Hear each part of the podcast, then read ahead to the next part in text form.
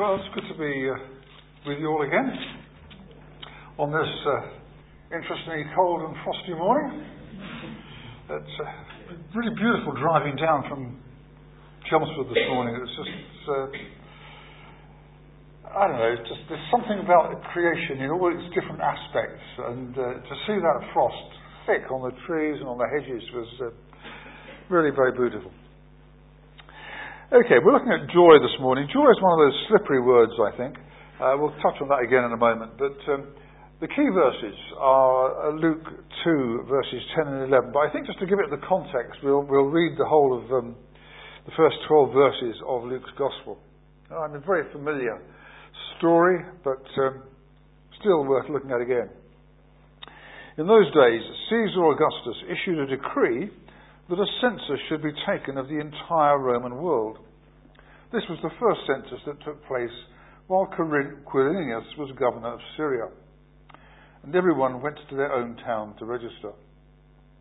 So Joseph also went up from the town of Nazareth in Galilee to Judea, to Bethlehem, the town of David, because he belonged to the house and line of Mary.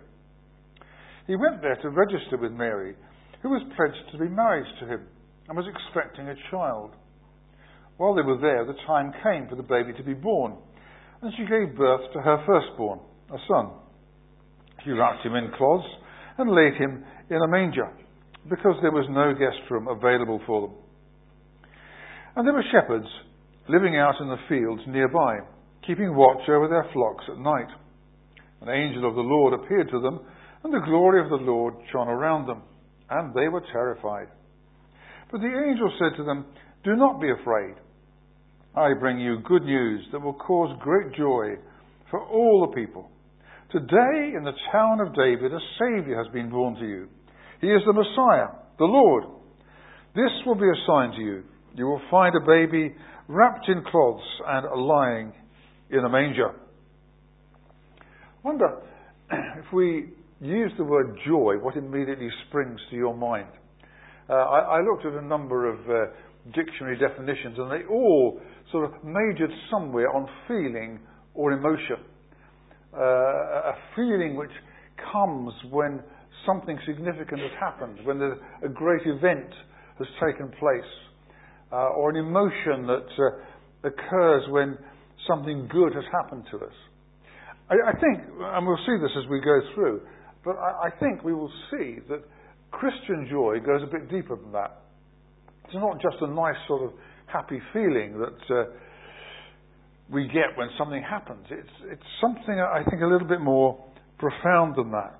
And there, there's a real sort of background to joy in the Old Testament. Um, you get joy in creation, and we've just touched on creation and the, the sense of all the variety there.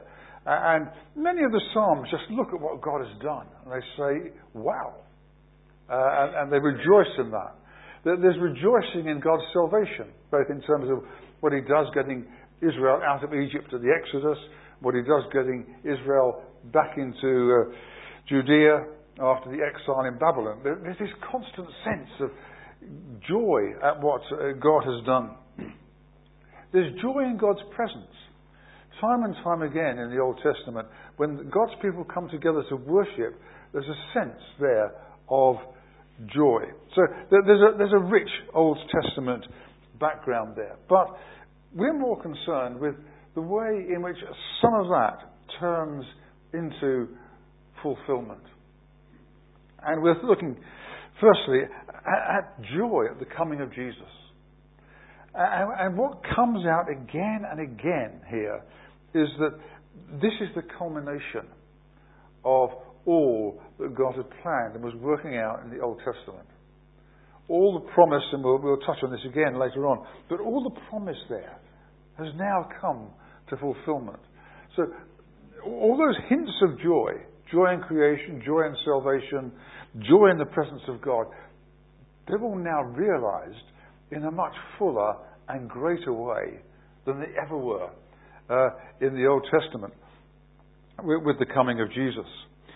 Uh, there's a lot of joy, actually, in, in, in chapter 1 even before we get into chapter 2, um, go back into chapter 1, verse 14. uh, this is uh, the angel Gabriel talking to Zechariah uh, and saying, You're going to have a son. He will be a joy and a, a delight to you. Uh, and then Mary, in the early months of her pregnancy, goes to visit uh, Elizabeth. Uh, and Elizabeth says, As soon as the sound of your greeting reached my ears, the baby in my womb leaped for joy. Uh, you've got it again in um, verse 47 when Mary herself says, My spirit rejoices in God, my Saviour. And uh, again in verse uh, 58, uh, the Lord had shown Elizabeth great mercy and they shared her joy. So, around this birth of Jesus, joy is one of those characteristic things. And then the angel arrives and says to the shepherds in the field, You know what? Good news. And good news is a word which is used um, in secular uses just for the, the, birth of a king or, or the news of a victory. But good news. And, and this good news brings great joy for all the people. So here, in the coming of Jesus, to these rather startled shepherds out in the fields, there is this whole sense of good news. Now, what does that centre around? Well, if you look at verse 11, you see, there, there are three things that the angel says to them. The first thing is that a Saviour is coming. And that's where we see all that Old Testament stuff just being sort of picked up and, and, and moved on into something new. God had delivered his people from Egypt. God had brought them back from Babylon. But now God is doing something much deeper and much more significant for all people in terms of, well, we sang about it earlier on uh, in um, when I was in the pit, you came and rescued me. And that, that's the whole point of salvation. There we are, we're struggling, we're suffering, we're away from God, we're separated from God, and God breaks in. Uh, and God saves us and draws us back into a new relationship with Himself. And, and that's the key to this that joy comes because we now find ourselves in a new relationship with God. And that's something worth celebrating. Joy has always got that aspect of celebration around it. So here is salvation coming. But the second thing that um, the angel says to those shepherds is that uh, he's the Messiah. Uh, now, that perhaps doesn't mean quite as much to us as it would have meant to uh, any Jew in the, sort of, well, I was going to say the first century, but they didn't know it was the first century then. Um, to, to, them, this encapsulated all those Old Testament promises. Uh, Messiah, the anointed one, the coming king, the king in the line of David. Back in 2 Samuel chapter 7, there's this promise to David that there will never cease to be a descendant of his on the throne of Israel. And we know that from 587, when Jerusalem was sacked by the Babylonians, there was no king uh, in Israel. And yet that promise to David in 2 Samuel 7 still stands. And here, all that longing of the Jews for those six centuries now comes to fulfillment. There is now a new king on the throne of David. It's not going to happen quite the way they expected, but here is a new king coming. And that's what Messiah captures. It's just the one who's been anointed. Just as David was anointed by Samuel. So here is Jesus, the, the Messiah, the anointed one, the one who had been promised all the way through. And, and then, thirdly, um, he's the Lord. And this again draws up all sorts of images for these people. I, I guess the shepherds didn't fully get it, but uh, Luke's readers, uh, at least some of them would have got it. Um, right the way through the Old Testament, the, the uh, you, you, you, you'll see there, you, you'll be familiar with this, of course, but you get the Lord often printed in capitals in our Bibles. What that does is it represents the sort of the name which God revealed himself by uh, to Moses back in Exodus chapter 3 at the burning bush. And the, the Jews at some point decided this name was too sacred to pronounce.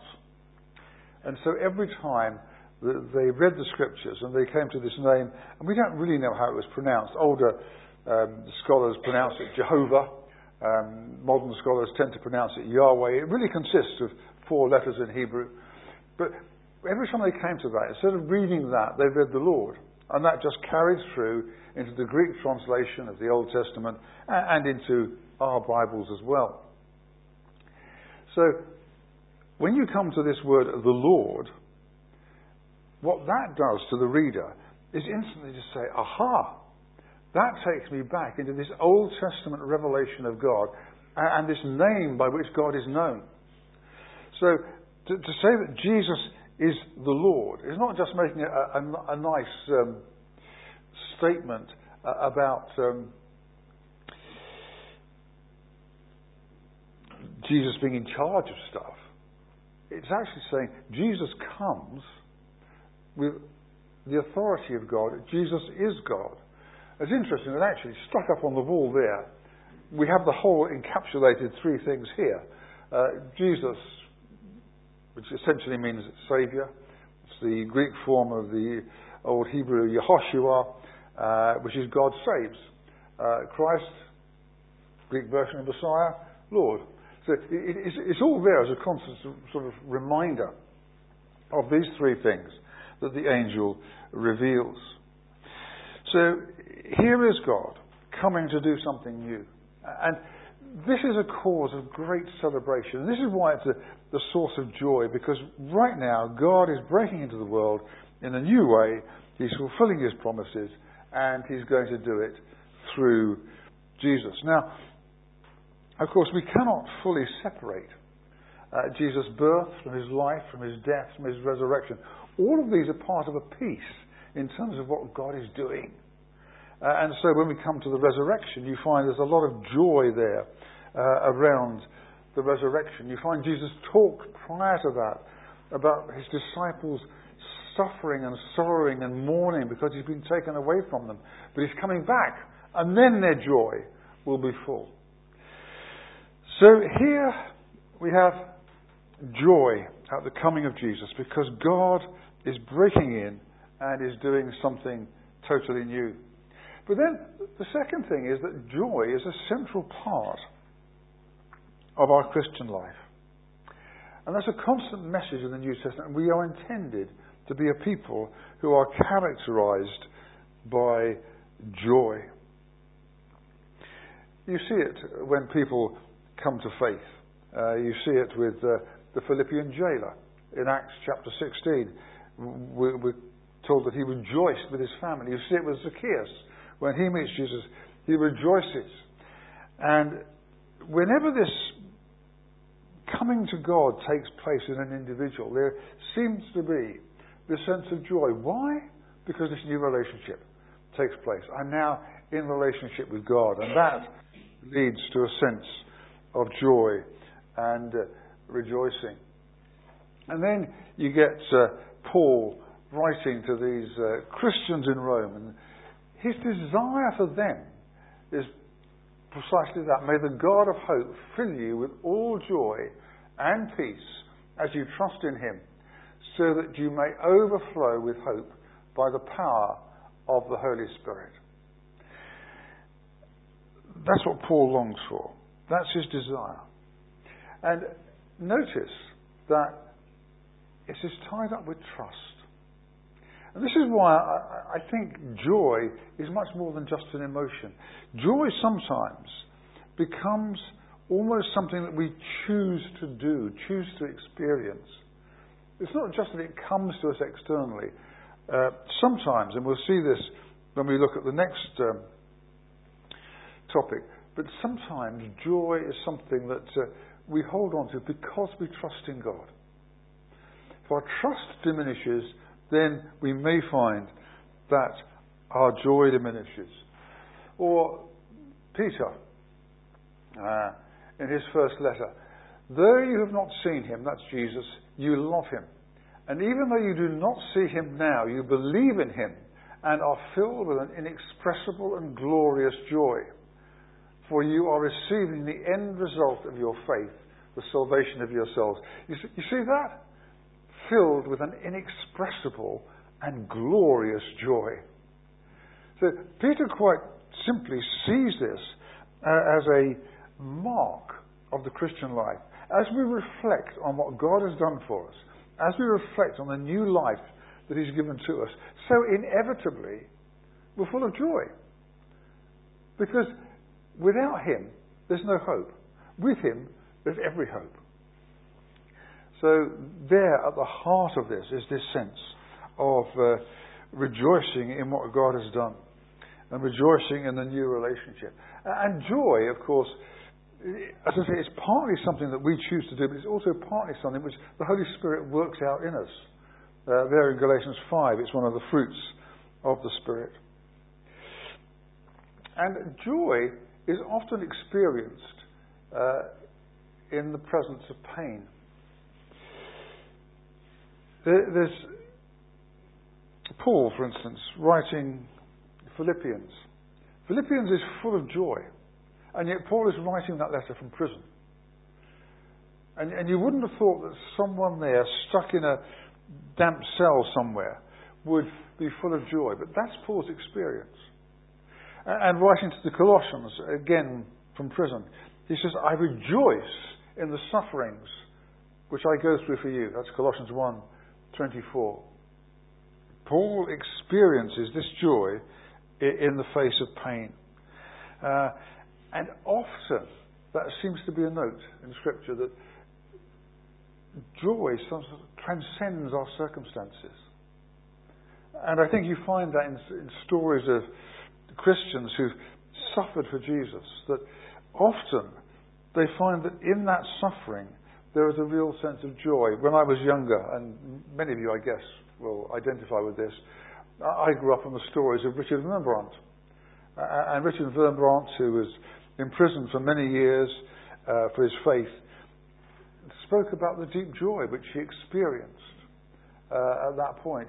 Uh, Corrie ten Boom, another person I was sort of brought up with, um, in a concentration camp uh, in uh, the Second World War, speaks about the joy which she experienced in knowing Christ in those situations. Uh, and I think we often, and I guess many of us could testify to this, we often find that in those situations where things are really tough, we experience that joy of Christ which transcends those things. Perhaps the most classic expression of this is, is, is back in the Old Testament in Habakkuk.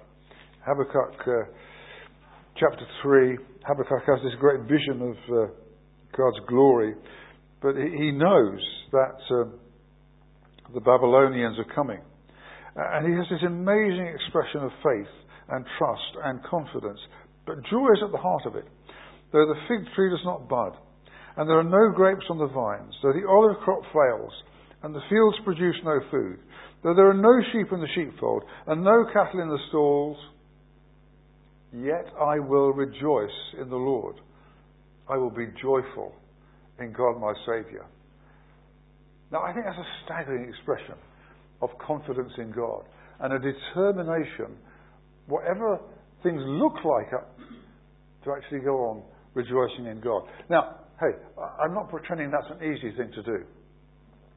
I am saying that actually very often joy is experienced in the face of um, suffering and pain. Joy is also, incidentally, experienced in the presence of temptation. Uh, James, uh, in his letter, says, Count it all joy when you suffer various temptations and trials and tests. I remember when I was a sort of much younger and much more foolish than I am now. Um, my then girlfriend was going through a rather tough time, uh, and I wrote a, a, little poem based on those verses in James and gave it to her. Um, not the wisest thing to have done under the circumstances, but then when we're young and um, foolish, we do stupid and insensitive things. And quite frankly, I think when I'm old and foolish, I continue to do insensitive things, but there you go. Uh, but nevertheless, these trials, these tests, says James, counted all joy. But just quickly, joy can be lost. David in Psalm 51 says, Restore to me the joy of your salvation. David's sin with Bathsheba, David's sin in getting Uriah killed, uh, had led to that point where Nathan arrives and says, You know, you're the man. And David is full of remorse. And David loses at that point that joy of his salvation. He says, Restore to me the joy of your salvation. So sin can remove that sense of joy. But sometimes it goes anyway. Psalms 42 and 43. There's a, there's a man who, we don't know quite why he can't get to the temple to worship, but he can't. And away from the temple, he remembers the joy and the festal shouts when he used to go to the temple. He remembers how great it was to rejoice in worship. And he says, Why are you so downcast, my soul? And sometimes, um, in moments of lowness or depression, we will lose that sense of joy. Sometimes, you know, we'll need our sisters and brothers to come alongside us and encourage us and help us with that sense of joy. So let's just be honest with one another and say that we don't live the whole time as Christians on this massive joyful high. There are days when we feel down. There are days when the joy isn't there. Um, some of you will probably remember, as I do, uh, William Cowper's old hymn, uh, Oh, for a closer walk with God, in which he has this verse Where is the blessedness I knew when first I saw the Lord? Where is the soul refreshing view of Jesus and his word? Now, Cowper was a guy who suffered enormously with depression. Um, interestingly, his, his, great friend John Newton of Amazing Grace also struggled uh, with depression. Um, John Bunyan who wrote a, his autobiography, Grace Abounding to the Chief of Sinners, uh, struggled with depression. And so do many believers today. And sometimes in the middle of that, it's hard to hold on to the joy. And that's when the trust comes in. That's when it's not about the emotion, it's about saying, you know what? Ultimately, deep down, I have confidence in God and in what He's doing.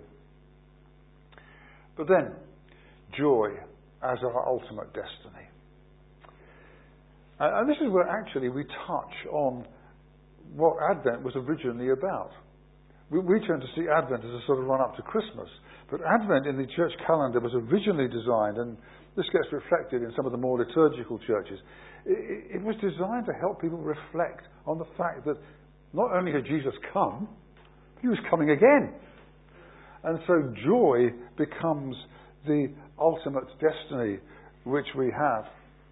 Uh, Jesus, we're told in Hebrews 12, endured the cross. Why? How? For the joy set before him. We're back there with the pain thing again. In the middle of his pain, there's the joy of knowing that he will be reunited with the Father. So Jude, at the end of his little letter, can write, To him who is able to keep you from stumbling and to present you before his glorious presence without fault and with great joy. To the only God our Saviour be glory, majesty, power, and authority through Jesus Christ our Lord, before all ages, now and forevermore. Amen. So this is where we're headed. This is, this is the goal. Jesus will return. And at that point, our joy will be complete. Rejoice insofar as you are sharing Christ's sufferings, so that you may also be glad and shout for joy when his glory is revealed. We recognize that we live in a world that is full of pain. And yet, one day, that will end. One day, our struggles to be joyful will not be struggles anymore. There will be perfect joy in the eternal presence of God. Evil uh, will be defeated. Uh, you get into Revelation, Revelation 18, you get this um, Babylon, which represents all that is evil and hostile to God in the world. Babylon is defeated. And there is this great song of praise which goes up. Hallelujah! For the Lord our God, the Almighty reigns. Let us rejoice and be glad and give him glory. For the wedding of the Lamb has come, and his bride has made herself ready. And that's not simply about a victory celebration. It's not simply about evil being defeated, but it reminds us that we will then be with God forever. That wedding feast of the Lamb ushers in an eternity in the presence of God. The vision of Revelation 20 and 21 and 22 is essentially that. That uh, the holy city, the Jerusalem, the bride of Christ, comes to earth. And God is with his people forever. And that is the source of our ultimate joy. So, we have so much to praise God for in terms of where we are at the moment. We have so much to praise God for in all He's done in our lives and He's doing in our lives through the death and the resurrection of Jesus. We have so much to rejoice in, in this knowledge that one day we shall know as we are known. One day we shall meet face to face. One day we shall enter into this eternal presence of God. So, this Christmas, let's rejoice again in all that God has done. Let's rejoice again in all that God is doing. And let's remember, in the words of uh, Nehemiah, that the joy of the Lord is our strength. Let's pray.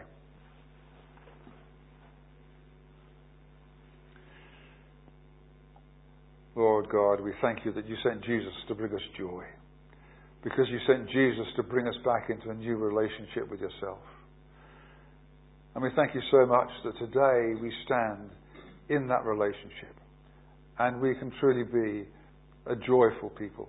We want to pray that you will fill us with joy this Christmas as we reflect again on the wonder of your love, on the generosity of your grace. Just help us to rejoice in all of that. May it be uh, a deep emotion, but may it be more than an emotion. May it be that confidence in the fact that we know that one day you will return, that one day you will take us to yourself. Lord, we thank you that you desire that we might be a joyful people. Amen.